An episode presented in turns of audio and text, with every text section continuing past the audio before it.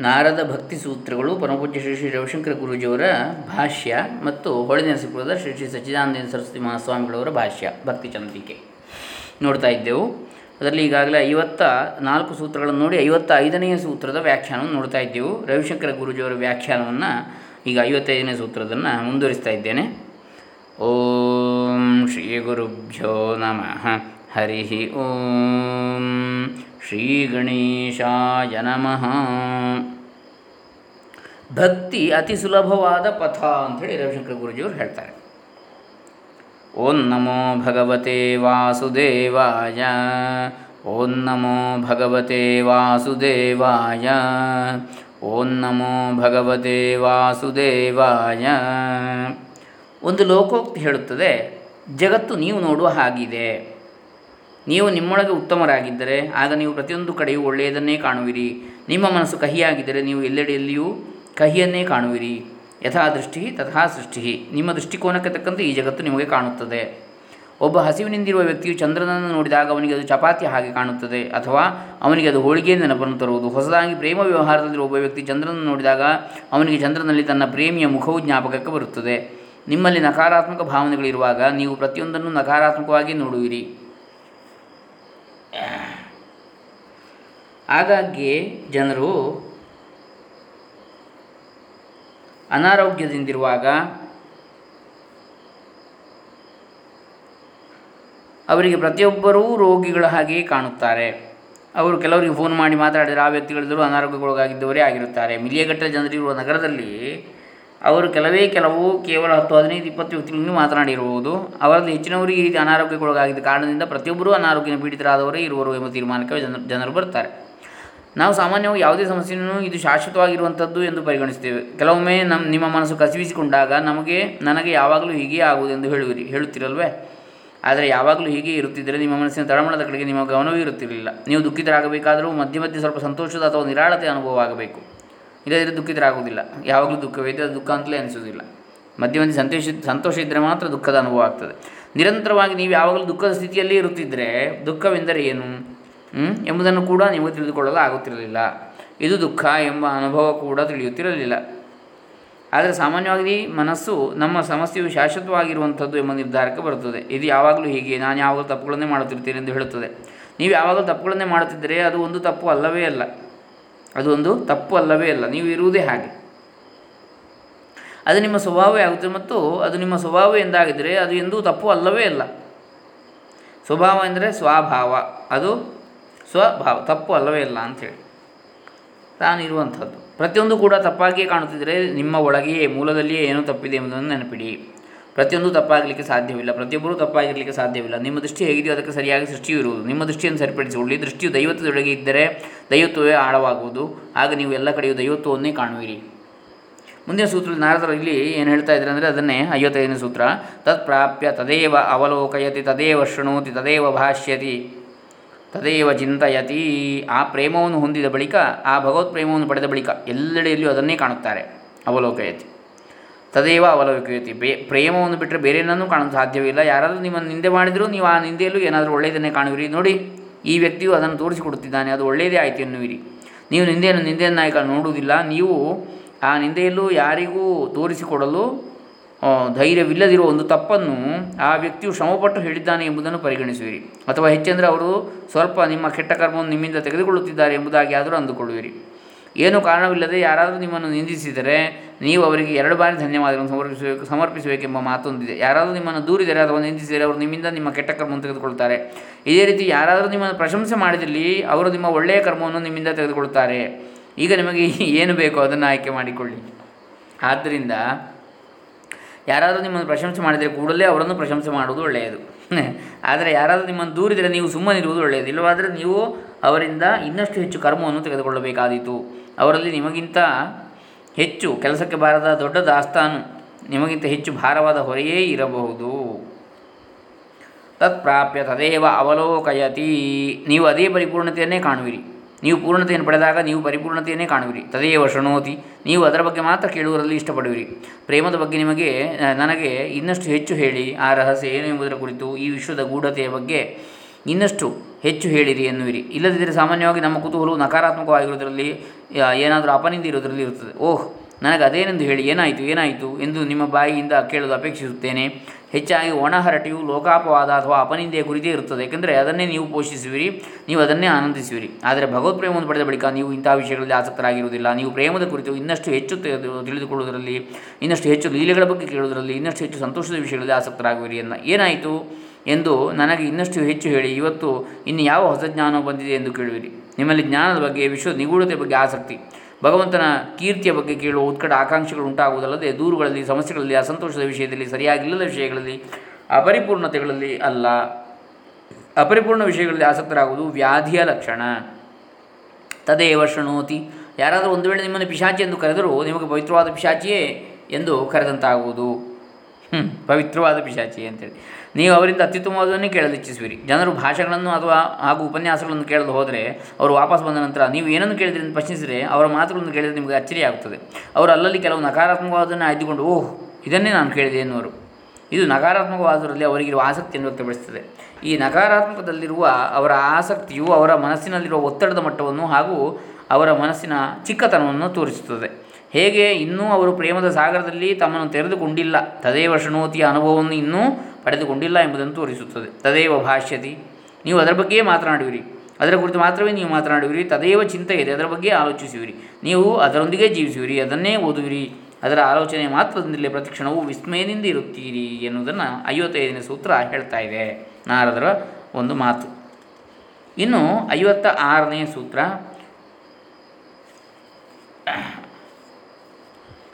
ನೋಡೋಣ. ಹೊಳಿನ ಸೃಷ್ಟಿಗಳು ಏನು ಹೇಳ್ತಾರೆ ಅಂಥೇಳಿ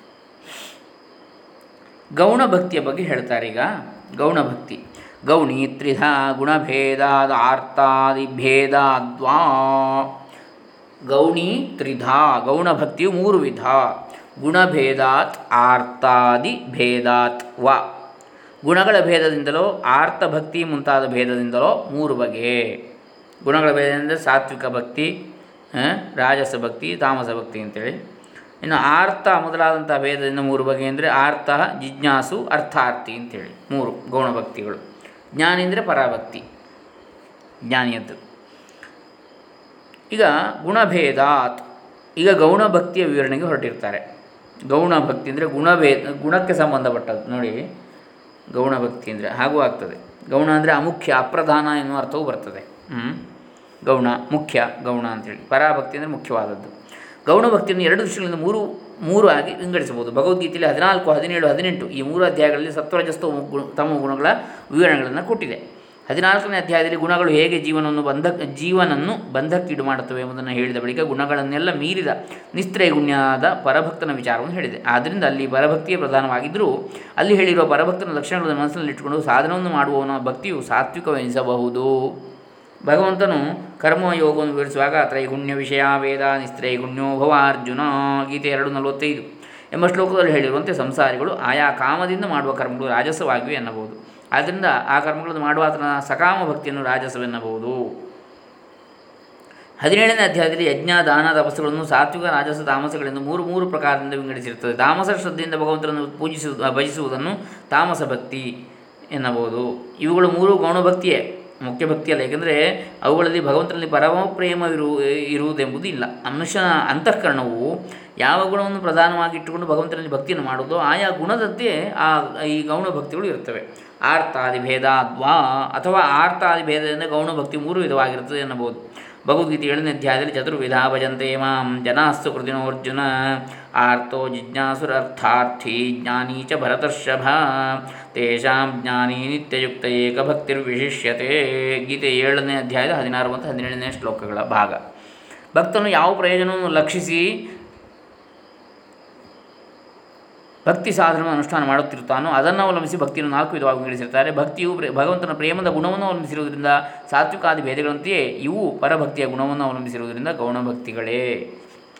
ಅಂದರೆ ಕಳ್ಳಕಾಕರ ಹುಲಿ ಕರಡಿ ಮುಂತಾದ ದುಷ್ಟ ಪ್ರಾಣಿಗಳ ರೋಗರುಜಿನಾದಿಗಳ ನಿಮಿತ್ತ ಸಂಕಟ ಪಡುತ್ತಿರುವಾಗ ಆರ್ತಿಯ ಪರಿಹಾರಕ್ಕೆಂದು ಭಗವಂತನ ಶರಣ ಹುಕ್ಕವನ್ನು ಆರ್ತ ಭಕ್ತ. ಭಗವತ್ ತತ್ವವನ್ನು ಅರಿತುಕೊಳ್ಳಬೇಕೆಂಬ ಇಚ್ಛೆಯಿಂದ ಭಕ್ತಿಯನ್ನು ಮಾಡುವ ಅದನ್ನು ಭಕ್ತ. ಧನಧಾನ್ಯ ಸಮೃದ್ಧಿಯಾಗಿ ಭಗವಂತನನ್ನು ಶರಣಕ್ಕೂ ಶರಣಕ್ಕೂ ಅರ್ಥಾರ್ಥಿ ಎಂದು ಶಂಕರಾಚಾರ್ಯರು ಈ ಭಕ್ತಿ ಭೇದಗಳನ್ನು ವಿಂಗಡಿಸಿರ್ತಾರೆ. ಆದರೆ ಈ ಭಕ್ತಿ ಆಚಾರ್ಯರು ಆರ್ತಭಕ್ತನೆಂದರೆ ಪರಮ ಪ್ರೇಮ ರೂಪವಾದ ಭಕ್ತಿಯ ಪ್ರಾಪ್ತಿಗೆಂದೇ ಪ್ರಯತ್ನ ಮಾಡುವವನು. ಭಗವಂತನ ಪ್ರೇಮ ಹೊಂದಿದ್ದರೆ ನನಗೆ ಸಾಕು ಎಂದೇ ಯಾವನು ಭಗವಂತನ ಪೂಜಿಸುತ್ತಿರುವನು ಅವನನ್ನೇ ಆರ್ತಭಕ್ತನೆಂದು ಭಾವಿಸಿರುತ್ತಾರೆ ಎಂದು ತಿಳಿಯಬೇಕಾಗಿದೆ. ನೋಡಿ ಮುಕುಂದ ಮಾಲದಲ್ಲಿದೆ ಏಳನೇ ಶ್ಲೋಕ.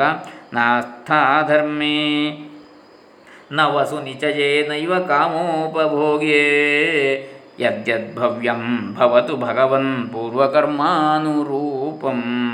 एतत्प्रार्थ्यं मम बहुमतं जन्मजन्मान्तरेऽपि त्वत्पादाम्भोरुहयुगगता निश्चला भक्तिरस्तु। त्वत्पादाम्भोरुहयुगगता निश्चला ಭಕ್ತಿರಸ್ತು ನನಗೆ ಧರ್ಮದಲ್ಲಿ ಆಸ್ಥೆ ಇಲ್ಲ ನ ಆಸ್ಥಾ ಧರ್ಮೇ ಧನವನ್ನು ರಾಶಿ ಮಾಡಿಕೊಳ್ಳಬೇಕೆಂಬ ಹಂಬಲವೂ ಇಲ್ಲ ನ ವಸು ನಿಚಯೇ ಎಲೆ ಭಗವಂತನೇ ಹಿಂದಿನ ಕರ್ಮಕ್ಕನುಗುಣವಾಗಿ ಏನೇನು ಬರಲಿದೆಯೋ ಅದು ಬಂದುಕೊಳ್ಳಲಿ ನೈವ ಕಾಮ ಉಪಭೋಗೆ ಯದ್ಯದ್ ಭವ್ಯಂ ಭವತು ಭಗವನ್ ಪೂರ್ವಕರ್ಮಾನುರೂಪಂ ಏತತ್ ಪ್ರಾರ್ಥ್ಯಂ ಮಮ ಬಹುಮತಂ ಜನ್ಮ ಜನ್ಮಾಂತರೇಪಿ ಏನದು? ಆದರೆ ನನಗೆ ಇದೊಂದೇ ಎಲ್ಲಕ್ಕಿಂತಲೂ ಹೆಚ್ಚು ಹೆಚ್ಚಾಗಬೇಕಾಗಿರೋದು ಅದೇನೆಂದರೆ, ಮುಂದೆ ಬರುವ ಜನ್ಮ ಜನ್ಮದಲ್ಲಿಯೂ ನಿನ್ನ ಪಾದಕಮಲ ಯುಗ್ಮದಲ್ಲಿ ನಿಶ್ಚಲವಾದ ಭಕ್ತಿಯೊಂದೇ ಇರಲಿ. ತ್ವತ್ ಪಾದಾಂಬೋರುಹ ಯುಗಗತ ನಿಶ್ಚಲ ಭಕ್ತಿ ಅಸ್ತು ಎಂದು ಮುಕುಂದ ಮಹಾಸ್ತೋತ್ರದಲ್ಲಿ ಹೇಳಿದೆ. ಧರ್ಮಾರ್ಥ ಕಾಮಗಳ ಆಶೆಯೊಂದೂ ಇಲ್ಲ. ನಿನ್ನ ಪಾದಭಕ್ತಿಯ ಆನಂದ ಹೊಂದಿದ್ದರೆ ಸಾಕು ಎಂಬ ಭಕ್ತಿಯ ಹಂಬಲವಿರುವವನೇ ಇಲ್ಲಿ ಆರ್ತನು. ಅವನಿಗೆ ಜನ್ಮ ಮರಣಗಳೆಂಬ ಸಂಸಾರದ ಭೀತಿಯೂ ಕೂಡ ಇರುವುದಿಲ್ಲ. ಭಗವಂತನ ಭಕ್ತಿಯೊಂದೇ ಬೇಕು. ಈ ಭಕ್ತಿಗೂ ಪರಭಕ್ತಿ ಇರುವ ಮುಖ್ಯ ವೈಲಕ್ಷಣ್ಯವೇನೆಂದರೆ ಪರಮಾತ್ಮನ ಗುಣಗಳನ್ನು ಕಥೆಗಳನ್ನು ಕೇಳಿ ಕೇಳಿ ಆ ಭಗವಂತನ ಪ್ರೇಮದ ಆನಂದದ ಮುಂದೆ ಮತ್ತೆ ಯಾವುದೊಂದು ನನಗೆ ರುಚಿಸುತ್ತಿಲ್ಲ ಎಂಬ ಹಂಬಲಿಗಳ ಪರೋಕ್ಷ ಜ್ಞಾನಿಯು ಜ್ಞಾನಿಯ ಭಕ್ತಿಯು ಆರ್ತಭಕ್ತಿ ಭಗವಂತನ ಸ್ವರೂಪವನ್ನೇ ನೇರವಾಗಿ ಅರಿತುಕೊಂಡು ತನ್ಮಯನಾಗಿ ಅನುಸಂಧಾನ ಮಾಡುತ್ತಿರುವ ಭಕ್ತಿ ಪರಭಕ್ತಿ. ನೋಡಿ. ಇದು ಐವತ್ತ ಆರನೆಯ ನಾರದ ಭಕ್ತಿ ಸೂತ್ರ. ಅದಕ್ಕೆ ಹೊಳೆ ಋಷಿಗಳ ವಿವರಣೆ. ಈಗ ಅದಕ್ಕೆ ರವಿಶಂಕರ ಗುರುಜಿಯವರು ಏನು ಹೇಳ್ತಾರೆ? ಗೌಣಿ ತ್ರಿಧಾ ಗುಣಭೇದಾತ್ ಆರ್ತಾದಿಭೇದಾತ್ ವಾ. ಇದು ನಿಬಂಧನೆ ಇಲ್ಲದ ಪ್ರೇಮ. ಈ ಪ್ರೇಮವು ಎಲ್ಲ ಪಾತ್ರಗಳಿಗಿಂತ, ಎಲ್ಲ ಗುಣಗಳಿಗಿಂತ, ಎಲ್ಲ ನಿಬಂಧನೆಗಳಿಗಿಂತ ಮೀರಿದುದಾಗಿದೆ. ನಾವು ಈಗಾಗಲೇ ಕೇಳಿದ ಮೂರು ರೀತಿ ಪ್ರೇಮಗಳಿರುವ ಸಾತ್ವಿಕ ಪ್ರೇಮ, ರಾಜಸ ಪ್ರೇಮ, ತಾಮಸಿಕ ಪ್ರೇಮಗಳು ಈ ಭಗವತ್ ಪ್ರೇಮಕ್ಕಿಂತ ಕೆಳಮಟ್ಟದ್ದಾಗಿವೆ.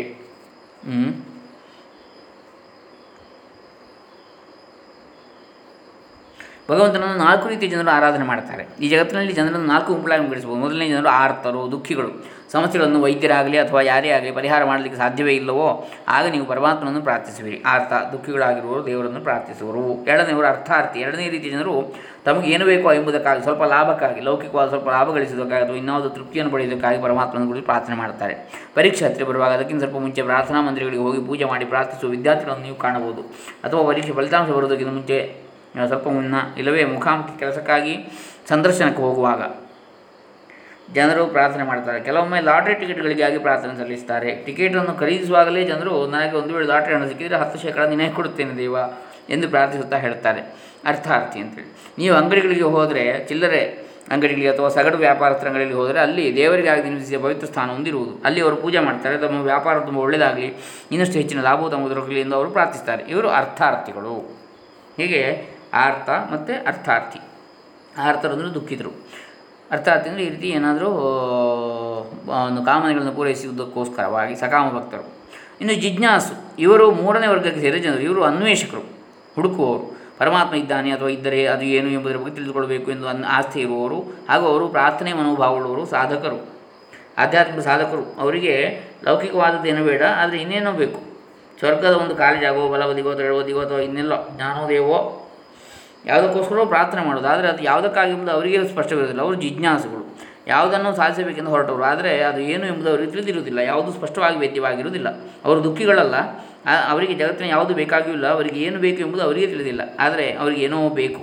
ಈ ಸಾಧಕರನ್ನು ಜಿಜ್ಞಾಸು ಎಂದು ಕರೆಯಲ್ಪಡುತ್ತಾರೆ ಈ ಸಾಧಕರು ಜಿಜ್ಞಾಸು ಎಂದು ಕರೆಯಲ್ಪಡ್ತಾರೆ.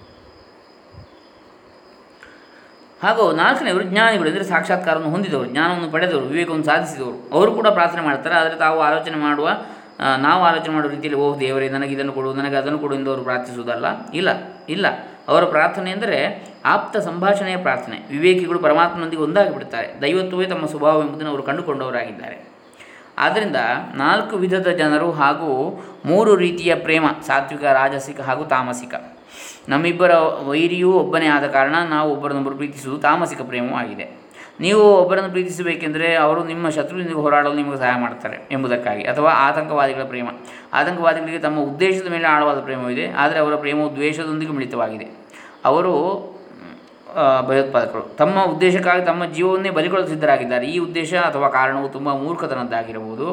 ಆದರೆ ಈ ಉದ್ದೇಶಕ್ಕಾಗಿ ಅವರು ಯಾರನ್ನು ಕೊಲ್ಲಲು ಅಥವಾ ತಮ್ಮನ್ನೇ ಕೊಲ್ಲಿಸಿಕೊಳ್ಳಲು ತಯಾರಾಗಿದ್ದಾರೆ. ಈ, ಆ ಉದ್ದೇಶದ ಬಗ್ಗೆ ಅವರಿಗಿರುವ ಪ್ರೇಮವು ಅಷ್ಟೊಂದು ಬಲಿಷ್ಠವಾಗಿದೆ ಹಾಗೂ ಅವರು ಅಷ್ಟೊಂದು ಒತ್ತಡಕ್ಕೊಳಗಾಗಿರ್ತಾರೆ ಇದು ತಾಮಸಿಕ ಪ್ರೇಮ. ರಾಜಸಿಕ ಪ್ರೇಮವು ಬಾರ್ಟರ್ ವ್ಯವಸ್ಥೆಯಂತೆ. ನೀನು ನನ್ನನ್ನು ಪ್ರೀತಿಸಿದರೆ ನಾನು ನಿನ್ನನ್ನು ಪ್ರೀತಿಸುತ್ತೇನೆ. ನೀನು ನನ್ನನ್ನು ಕಂಡು ನಕ್ಕರೆ ನಾನು ನಿನಗೆ ನಗುವನ್ನು ಬೀರುತ್ತೇನೆ. ನೀನು ನನಗೆ ಈ ಕೆಲಸವನ್ನು ಕೊಟ್ಟರೆ ನಾನು ನಿನ್ನ ನೀನು ನನ್ನ ಹತ್ರ ಚೆನ್ನಾಗಿದ್ದರೆ ನಾನು ಕೂಡ ನಿನ್ನ ಬಳಿ ಚೆನ್ನಾಗಿರ್ತೇನೆ ಈ ರೀತಿಯ ನಿಬಂಧನೆಗಳನ್ನು ಒಳಗೊಂಡಿದೆ ಪ್ರೇಮ ಅಥವಾ ನಿಬಂಧನೆಯಿಂದ ಕೂಡಿದ ಪ್ರತಿಸ್ಪಂದನೆಯು ರಾಜಸಿಕ ಪ್ರೇಮ. ರಾಜಸಿಕವಾದ ಪ್ರೇಮದಲ್ಲಿ ಒಂದೋ ನೀವು ಅತ್ಯಂತ ಎತ್ತರದ ಮಟ್ಟದಲ್ಲಿ ಇರುತ್ತೀರಿ ಅಥವಾ ಅತ್ಯಂತ ಕೆಳಮಟ್ಟದಲ್ಲಿ ಇರುತ್ತೀರಿ. ಒಂದು ಕ್ಷಣ ನೀವು ಎತ್ತರದಲ್ಲಿ ಹಾರಾಡಿದರೆ ಮರುಕ್ಷಣ ಕೆಳಗೆ ಬೀಳುವಿರಿ. ನೀವು ಉದ್ಯೋಗಗೊಳ್ಳುವಿರಿ ತುಂಬ ಸಂತೋಷವನ್ನು ತಾಳುವಿರಿ ಮೇಲೆ ಕೆಳಗೆ ಧುಮುಕುವಿರಿ ಹಾಗೂ ಮರುಕ್ಷಣವೇ ಪೂರ್ತಿಯಾಗಿ ಕೆಳಗೆ ಬೀಳುವಿರಿ. ಒಂದು ಕ್ಷಣ ನೀವು ಸಂಪೂರ್ಣ ಉತ್ಸಾಹಿ, ಉತ್ಸಾಹದಿಂದಿರುವಿರಿ. ಮರುಕ್ಷಣವೇ ನೀವು ಖಿನ್ನರಾಗುವಿರಿ. ರಾಜಸಿಕ ಪ್ರೇಮ. ಮೂರನೇದು ಸಾತ್ವಿಕ ಪ್ರೇಮ. ಸಾತ್ವಿಕ ಪ್ರೇಮವು ನಿಬಂಧನೆ ಇಲ್ಲದ ಪ್ರೇಮವಾಗಿದೆ. ನೀನು ನನಗೆ ಏನು ಮಾಡುವೆ ಎಂಬುದರ ಬಗ್ಗೆ ನನಗೆ ಕಾಳಜಿ ಇಲ್ಲ. ಆದರೆ ನನ್ನ ಕಡೆಯಿಂದ ನಾನು ನಿನ್ನನ್ನು ಪ್ರೀತಿಸುತ್ತಲೇ ಇರ್ತೇನೆ ನಾನು ನಿನ್ನನ್ನು ಪ್ರೀತಿಸುವುದು ಏಕೆಂದರೆ ನನಗೆ ಬೇರೆ ಆಯ್ಕೆ ಇಲ್ಲ. ಪ್ರೀತಿಸದೇ ಇರಲು ನನ್ನಿಂದ ಸಾಧ್ಯವಿಲ್ಲ. ಏಕೆಂದರೆ ನಾನೇ ಪ್ರೀತಿ. ಈ ಅರ್ಥ ಮಾಡಿಕೊಳ್ಳುವ ಪ್ರವೃತ್ತಿ ಈ ಧೋರಣೆ ನಮ್ಮ ನಿಮ್ಮೊಳಗಿನಿಂದ ಉದ್ಭವಿಸಿರುವುದು ಸಾತ್ವಿಕ ಪ್ರೇಮವಾಗಿದೆ. ಕಾಲಾನುಕ್ರಮವಾಗಿ ಈ ನಾಲ್ಕು ವಿಧದ ಜನರಿಗೆ ಅನುಗುಣವಾಗಿ ಈ ಮೂರು ವಿಧದ ಪ್ರೇಮಗಳು ಜಗತ್ತಿನಲ್ಲಿ ವ್ಯ- ವ್ಯಕ್ತವಾಗುತ್ತಲೇ ಇರ್ತವೆ ಅವುಗಳು ಬದಲಾಗುತ್ತಲೂ ಇರ್ತವೆ. ಹತ್ತು ವರ್ಷಗಳ ಹಿಂದೆ ನೀವು ತಾಮಸಿಕ ಪ್ರೇಮದಲ್ಲಿದ್ದು ಅನಂತರ ಅದರ ನಂತರ ನೀವು ರಾಜಸಿಕ ಪ್ರೇಮಕ್ಕೆ ಬಂದು ಈಗ ಸಾತ್ವಿಕವಾದ ಪ್ರೇಮಿಗಳಾಗಿರಲಬಹುದು. ವಿವೇಕವು ನಿಮ್ಮನ್ನು ಹೆಚ್ಚು ಹೆಚ್ಚು ಸಾತ್ವಿಕ ಪ್ರೇಮದೆಡೆಗೆ ತೆಗೆದುಕೊಂಡು ಹೋಗಬರುವುದು ಎನ್ನುವುದನ್ನು ಇಲ್ಲಿ ರವಿಶಂಕರ ಗುರುಜಿಯವರು ಹೇಳಲಿಕ್ಕೆ ಬಯಸ್ತಾರೆ. ಇದು ಐವತ್ತ ಆರನೆಯ ಸೂತ್ರದ ವಿವರಣೆ, ನಾರದ ಭಕ್ತಿ ಸೂತ್ರ. ಇನ್ನು ಮುಂದಿನದು ಐವತ್ತೇಳು. ಇದು ಗೌಣ ಭಕ್ತಿಯ ಬಗ್ಗೆ ಹೇಳ್ತಾ ಇರ್ತಕ್ಕಂಥ ಸೂತ್ರಗಳೆಲ್ಲ. ಇಲ್ಲಿ ನೋಡೋಣ. ಉತ್ತರಸ್ಮಾತ್ ಉತ್ತರಸ್ಮಾತ್ ಪೂರ್ವಪೂರ್ವ ಶ್ರೇಯಾಯ ಭವತಿ. ಇವುಗಳೊಳಗೆ ಮುಂದೆ ಮುಂದಿನದಕ್ಕಿಂತ ಹಿಂದು ಹಿಂದಿನದು ಶ್ರೇಯಸ್ಸಿಗೆ ಕಾರಣವಾಗ್ತದೆ, ಹೆಚ್ಚಿನದು ಅಂತ. ಸಾತ್ವಿಕ, ರಾಜಸ, ತಾಮಸ, ಈ ಮೂರರಲ್ಲಿ ತಾಮಸಕ್ಕಿಂತ ರಾಜಸವು ರಾಜಸಕ್ಕಿಂತ ಸಾತ್ವಿಕವು ಪರಭಕ್ತಿಗೆ ಹತ್ತಿರವಿರುವುದು. ಅರ್ಥಾರ್ಥಿ ಭಕ್ತಿಗಿಂತ ಜಿಜ್ಞಾಸುವಿನ ಭಕ್ತಿಯು, ಜಿಜ್ಞಾಸುವಿನ ಭಕ್ತಿಗಿಂತ ಆರ್ಥ ಭಕ್ತಿಯು ಹೆಚ್ಚಿನದಾಗಿರುತ್ತದೆ. ನೋಡಿ. ಏಕೆಂದರೆ ಆರ್ತನು ಪರಮಾತ್ಮನ ಪ್ರೇಮಕ್ಕಾಗಿ ಸಕಲ ಅರ್ಥಗಳನ್ನು ಬಿಡುವುದಕ್ಕೆ ಸಿದ್ಧನಾಗಿರ್ತಾನೆ. ಪರಮಾತ್ಮನ ಪ್ರೇಮದಲ್ಲಿಯೇ ನಲಿಯುತ್ತಿರಬೇಕೆಂದು ಹಂಬಲಿಸಿರುತ್ತಾನೆ. ಕೈಗೂಸು ತಾಯಿಯ ಮುಖವನ್ನೇ ನೋಡುತ್ತಾ ನಲಿಯುತ್ತಿರುವುದೇ ಹೊರತು ತಾಯಿಯ ಸ್ವರೂಪ ನರೆತುಕೊಳ್ಳಬೇಕು ಹಂಬಲ ಅದಕ್ಕಿರುವುದಿಲ್ಲ ಮುಖ್ಯ ಭಕ್ತಿಯ ಲಕ್ಷಣವನ್ನು ಹೇಳುವಾಗ ನಾರದರು, ತದರ್ಪಿತ ಅಖಿಲಾಚಾರದ ತದ್ವಿಸ್ಮರಣೆ ಪರಮವ್ಯಾಕುಲತಾ ಚ ಸೂತ್ರ ಹತ್ತೊಂಬತ್ತರಲ್ಲಿ ಹೇಳಿರುವುದರ ಮರ್ಮವೇ ಇದು. ಇಲ್ಲಿ ಜ್ಞಾನವೆಂದರೆ ಬಾಹ್ಯ ವಸ್ತುಗಳು ಜ್ಞಾನದಂತೆ ಪರಮಾತ್ಮ ಸ್ವರೂಪವನ್ನು ಒಂದಾನೊಂದು ಪ್ರತ್ಯೇಕ ನಿಶ್ಚಯಿಸಿಕೊಳ್ಳುವುದು ಬುದ್ಧಿ ಪ್ರಧಾನರಾದ ಜನರು ತರ್ಕದಿಂದ. ವಸ್ತುವಿನ ಸ್ವರೂಪ ನಿರ್ಧರಿಸುವುದಕ್ಕೆ ಹವಣಿಸುತ್ತಿರುವರು ಆದರೆ ಪ್ರೇಮ ಪ್ರಧಾನರಾದವರು ವಸ್ತುವಿನ ಸೌಂದರ್ಯಕ್ಕೆ ಮರಳಾಗಿ ಅದರ ಚಿಂತನೆಯಲ್ಲಿ ನಡೆಯುತ್ತಿರುವರು ಹೀಗೆ ಆರ್ತನಾದವನು ಭಗವಂತನ ತತ್ವವನ್ನು ನಿಶ್ಚಯಿಸಿಕೊಳ್ಳುವ ಬುದ್ಧಿ ಕೌಶಲವನ್ನು ಸಂಪಾದಿಸಿಕೊಳ್ಳುವುದಕ್ಕೆ ಹವಣಿಸುವುದಿಲ್ಲ ಭಗವಂತನ ಮಹಾತ್ಮವನ್ನು ಶಾಸ್ತ್ರದಿಂದಲೂ ಗುರುಗಳಿಂದಲೂ ಕೇಳಿದ ಬಳಿಕ, ತವ ತತ್ವ ನ ಜಾನಾಮಿ ಯಾದೃಶೋಸಿ ಜನಾರ್ದನ, ಯಾದೃಶೋಸಿ ಮಹಾದೇವ, ತಾದೃಶಾಯ ನಮೋ ನಮಃ ಎಂಬಂತೆ, ದೇವ, ನಿನ್ನ ತತ್ವವನ್ನು ನಾನರಿಯೇ, ನೀನು ಹೇಗಿರುವೆಯೋ ಹಾಗಿರುವ ನಿನಗೆ ನಮಸ್ಕಾರ. ಹ್ಞೂ ನಿನ್ನ ಪ್ರೇಮವನ್ನು ಕೊಟ್ಟು ನನ್ನನ್ನು ಅನುಗ್ರಹಿಸಿ ಎನ್ನುತ್ತಿರುವನು. ಆದ್ದರಿಂದ ಹೃದಯ ಪ್ರಧಾನವಾದ ಆರ್ಥ ಭಕ್ತಿ ಮುಖ್ಯ ಭಕ್ತಿಗೆ ತೀರ ಸಮೀಪದಲ್ಲಿರುತ್ತದೆ ಆದ್ದರಿಂದ ಗೌಣ ಭಕ್ತಿಗಳೊಳಗೆಲ್ಲ ಅದೇ ಸರ್ವಶ್ರೇಷ್ಠವು ಜ್ಞಾನಕ್ಕಾಗಿ ಭಕ್ತಿಯನ್ನು ಮಾಡುವುದಕ್ಕಿಂತ ಭಕ್ತಿಗಾಗಿಯೇ ಜ್ಞಾ, ಭಕ್ತಿಯನ್ನು ಮಾಡುವ ಆರ್ಥ ಭಕ್ತಿಯಲ್ಲಿರುವ ಒಂದು ಹೆಚ್ಚುಗಾರಿಕೆ ಏನೆಂದರೆ, ಜಿಜ್ಞಾಸುವಾದವನ್ನು, ಜ್ಞಾನಕ್ಕೆ ಭಕ್ತಿಯು ಜಿಜ್ಞಾಸುವಾದವನು? ಜ್ಞಾನಕ್ಕೆ ಭಕ್ತಿ ಒಂದು ಸಾಧನವೆಂದು ಬಗೆಯನ್ನು ಹೊರತು ಅದಕ್ಕೆ ಇನ್ನೇನು ಹೆಚ್ಚಿನ ಬೆಲೆಯನ್ನು ಕೊಡುತ್ತಿರುವುದಿಲ್ಲ. ಅವನ ಕಣ್ಣೆಲ್ಲೋ ಜ್ಞಾನದ ಕಡೆಗೆ ಇರುತ್ತದೆ. ಆದ್ದರಿಂದ ಅವನದು ಅನನ್ಯ ಭಕ್ತಿ ಅಲ್ಲ. ಯಾ ನಿರ್ವೃತಿ ತನುಭೃತಾಂತವ ಪಾದ ಪದ್ಮಧ್ಯಾನಾತ್ ಭವಜ್ಜನ ಕಥಾ ಶ್ರವಣೇನ ವಾಸ್ಯಾತ್. ಸಾಬ್ರಹ್ಮಣಿ ಸ್ವಮಹಿಮನ್ಯಪಿ ನಾಥಮಾಭೂತ್. ಕಿಂತ್ವಂತಕಾಸಿಲುಲಿತಾತ್ ಪತತಾಂ ವಿಮಾನಾತ್. ಭಾಗವತ ನಾಲ್ಕು ಒಂಬತ್ತು ಹತ್ತು. ಎಂಬಂತೆ ಸ್ವರ್ಗಾದಿಗಳಲ್ಲಿ ಆಗುವ ಅಲ್ಪಕ್ಷಯಿಷ್ಣು ಭೋಗವು ಬೇಗನೆ ಕ್ಷಯಿಸುವಂತಹ ಭೋಗವು ಹಾಗಿರಲಿ, ಸುಖಭೋಗವು. ತನ್ನ ಮಹಿಮೆಯಲ್ಲಿಯೇ ಇರುವ ಬ್ರಹ್ಮರು ಸ್ವರೂಪ ಪ್ರಾಪ್ತಿಯಲ್ಲಿ ಕೂಡ ಭಗವತ್ಪಾದ ಪದ್ಮ ಭಗವತ್ಪಾದ ಪದ್ಮ ಧ್ಯಾನದಿಂದಾಗಲಿ, ಭಾಗವತ ಜನ ಕಥಾ ಶ್ರವಣದಿಂದಾಗಲಿ ಆಗುವ ಸುಖವು ದೊರಕಲಾರದು ಎಂದು ಆರ್ತಭಕ್ತನ ಭಾವನೆ ಇರುತ್ತದೆ. ಜಿಜ್ಞಾಸು ಭಕ್ತನು ಮಂಗನ ಮರಿಯು ತಾಯಿಯನ್ನು ಅಪ್ಪಿಕೊಳ್ಳದಿದ್ದರೆ ತಾನು ಎಲ್ಲಿ ಬಿದ್ದು ಹೋಗುವೆನು ಎಂದುಕೊಂಡಿರುವಂತೆ ಜ್ಞಾನವಿಲ್ಲದಿದ್ದರೆ ತಾನು ಕೆಟ್ಟೆನೆಂದು ಅದಕ್ಕಾಗಿ ಸ್ವಪ್ರಯತ್ನವನ್ನು ನಡೆಸುತ್ತಲೇ ಇರುವನು. ಆದರೆ ಆರ್ತಭಕ್ತನು ಬೆಕ್ಕಿನ ಮರಿಯು ಇದ್ದಲ್ಲಿಯೇ ಇದ್ದುಕೊಂಡು ಕೂಗಿದ ಮಾತ್ರದಿಂದ ತಾಯಿಯು ತಾನಿದ್ದಲ್ಲಿಗೆ ತೆಪ್ಪ ತಪ್ಪದೇ ಓಡಿ ಬರುವುದನ್ನು ನಂಬಿರುವಂತೆ ಭಗವಂತನು ತನ್ನನ್ನು ಎಂದಿಗೂ ಕೈ ಬಿಡನೆಂದು ನಂಬಿ ಅವನ ಭಕ್ತಿಯಲ್ಲಿ ನಿರತನಾಗಿರ್ತಾನೆ ಆದ್ದರಿಂದ ಅವನದೇ ಅನನ್ಯ ಭಕ್ತಿ. ಇಲ್ಲಿಗೆ ಗೌಣಭಕ್ತಿಯ ವಿವರಣೆಯ ವಿಚಾರ ಮುಗಿಯಿತು. ಭಕ್ತಿಯಾಗಿ ಮಾಡುವ ಸಾಧನೆಗಳೆಲ್ಲವೂ ಈ ಗೌಣ ಭಕ್ತಿಯಲ್ಲಿ ಅಡಕವಾಗಿರುತ್ತವೆ. ಶ್ರವಣಂ, ಕೀರ್ತನಂ, ವಿಷ್ಣೋ, ಸ್ಮರಣಂ, ಪಾದಸೇವನಂ, ಅರ್ಚನಂ, ವಂದನಂ, ದಾಸ್ಯಂ, ಸಖ್ಯಮಾತ್ಮನಿವೇದನಂ, ಇತಿ ವಂಸಾರ್ಪಿತ ವಿಷ್ಣು ಭಕ್ತಿಶ್ಚೇನ್ನವಲಕ್ಷಣ ಕ್ರಿಯತೆ ಭಗವದ್ ಭಗವತ್ಯದ್ದಾ ತನ್ಮನ್ಯೇಧೀತಮುತ್ತಮಂ ಭಾಗವತ ಏಳು ಐದು ಇಪ್ಪತ್ನಾಲ್ಕು. ಎಂದು ಪ್ರಹ್ಲಾದನು ಹೇಳಿರುವ ನವವಿಧ ಭಕ್ತಿಗಳಲ್ಲಿ ಭಗವತ್ ಪ್ರೇಮವು ಅನುಸ್ಯೂತವೇ ಆಗಿರುವುದರಿಂದ ಅವೆಲ್ಲವೂ ಗೌಣ ಭಕ್ತಿಯಲ್ಲಿ ಸೇರಿವೆ.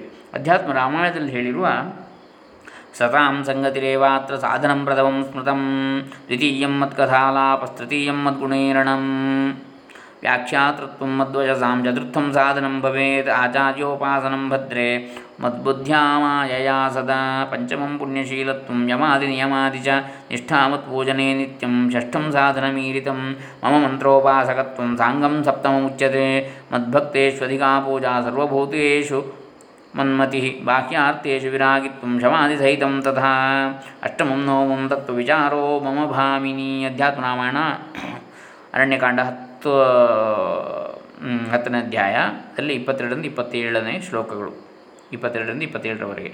ಎಂದು ಹೇಳಿರುವ ಒಂಬತ್ತು ಸಾಧನಗಳನ್ನು ಈ ಕಾರಣದಲ್ಲಿ ಗೌಣ ಭಕ್ತಿಯಲ್ಲಿ ಸೇರಿಸಿಕೊಳ್ಳಬೇಕು.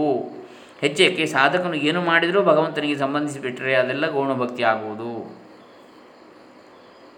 ಏಕೆಂದರೆ ಅದರಿಂದಲೇ ಮುಖ್ಯ ಭಕ್ತಿಯೇ ಸಿದ್ಧಿಸುವುದು ಅಂಥೇಳಿ ಗೌಣ ಭಕ್ತಿಯ ಸೌಲಭ್ಯವನ್ನು ಮುಂದೆ ಹೇಳ್ತಾರೆ. ಈಗ ಇದೀಗ ಐವತ್ತೇಳನೇ ಸೂತ್ರ ಆಯಿತು. ಐವತ್ತ ಎಂಟು, ಐವತ್ತ ಒಂಬತ್ತು ಅರುವತ್ತು. ಈ ಮೂರು ಸೂತ್ರಗಳು ಗೌಣಭಕ್ತಿಯ ಸೌಲಭ್ಯವನ್ನು ಹೇಳ್ತಾ ಇವೆ. ಈಗ ಈ ಐವತ್ತ ಏಳನೇ ಸೂತ್ರಕ್ಕೆ ರವಿಶಂಕರ್ ಗುರುಜಿಯವರು ಏನು ಹೇಳಿದ್ದಾರೆ? ನೋಡೋಣ.